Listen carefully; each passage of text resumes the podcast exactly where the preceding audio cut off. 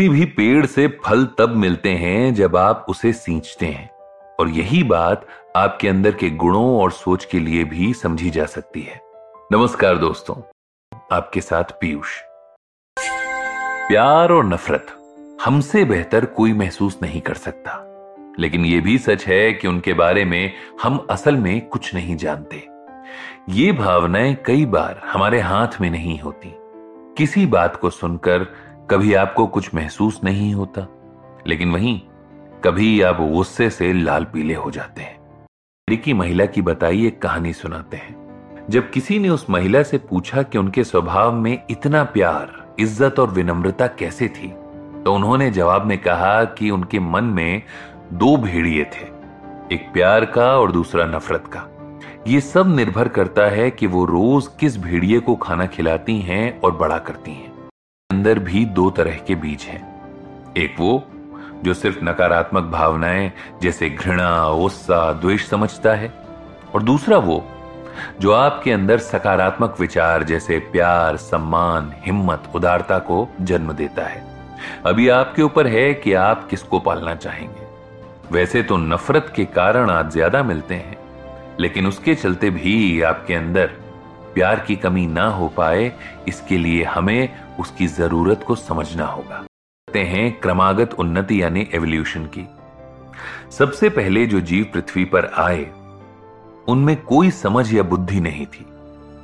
जैसे जैसे उन्नति होती गई वैसे वैसे ही जीवों में बुद्धि का विकास होने लगा। कुछ प्रजातियों में एक दूसरे के प्रति साथ में रहने की भावना भी देखी गई।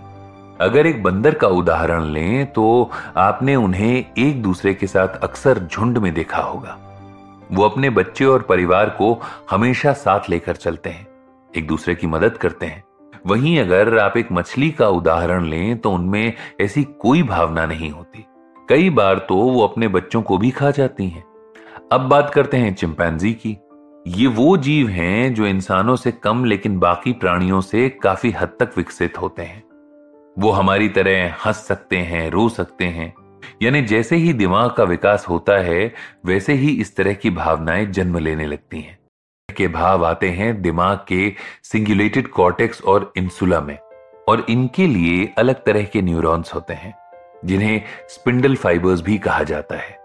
ये स्पिंडल फाइबर्स बाकी जीवों में नहीं पाए जाते। पर सवाल है कि आखिर इनकी ज़रूरत क्यों होती है?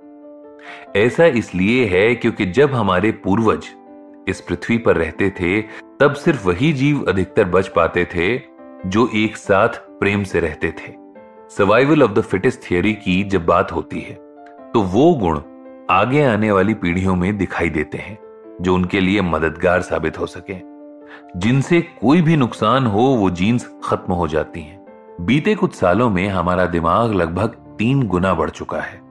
और मुश्किल समय में हमारे पूर्वजों ने एक दूसरे की मदद करके ही आने वाली पीढ़ियों को एक साथ बंध कर रहने का गुण सिखाया। इसीलिए इंसान को एक सामाजिक प्राणी कहा जाता है।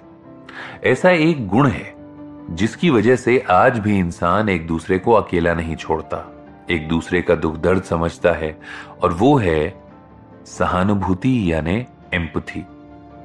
सहानुभूति का भाव सबसे पहले तब जागता है जब आप किसी को उसी स्थिति में पाते हैं जो आपने भी कभी महसूस की हो। ऐसे में, जो भी आपने किया था, उसको ठीक वैसे ही दूसरे के लिए भी महसूस कर पाते हैं। इस तरह की समानता को समझाने के लिए जो न्यूरॉन्स आपके दिमाग में पाए जाते हैं, उन्हें हम मिरर न्यूरॉन्स कहते हैं। इसके बाद, जो दूसरी बात आपके अंदर सहानुभूति का भाव जगाती है, वो है आपके भावनाओं की समानता। ये वो भावनाएँ हैं जो आपके मन में तब उठी होंगी जब आपकी परिस्थिति वैसी ही हो जैसे आज दूसरे की है।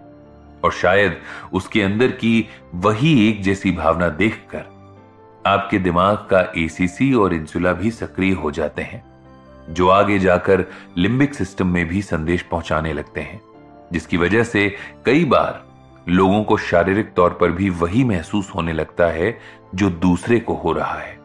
तीसरा है आपके मन का विचार। इसके लिए एक अलग थ्योरी ऑफ़ माइंड यानी टीओएम के बारे में बताया है।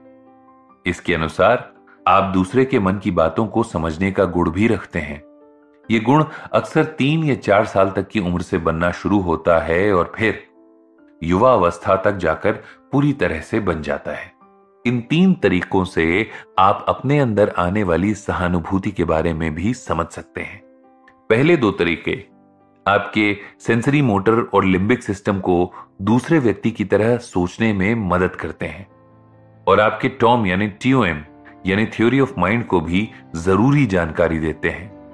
अब, इन तीनों की मदद से आप किसी दूसरे की तकलीफ़, यानी स्थिति को समझ सकते हैं। और आपके अंदर, उसके लिए या उस जैसे लोगों के लिए सहानुभूति का भाव अपने आप आ जाता है। वैसे जब हम अपने अंदर झाँक कर देखते हैं तो हमें प्यार दिखाई देता है। लेकिन अफसोस, ये भाव इतना गहरा और मज़बूत होने के बाद भी कहीं दब जाता है, और सारी चर्चा हमारे अंदर रहने वाली नफरत और गुस्से की होती है। इसलिए इस प्यार और तकरार की गुत्थी को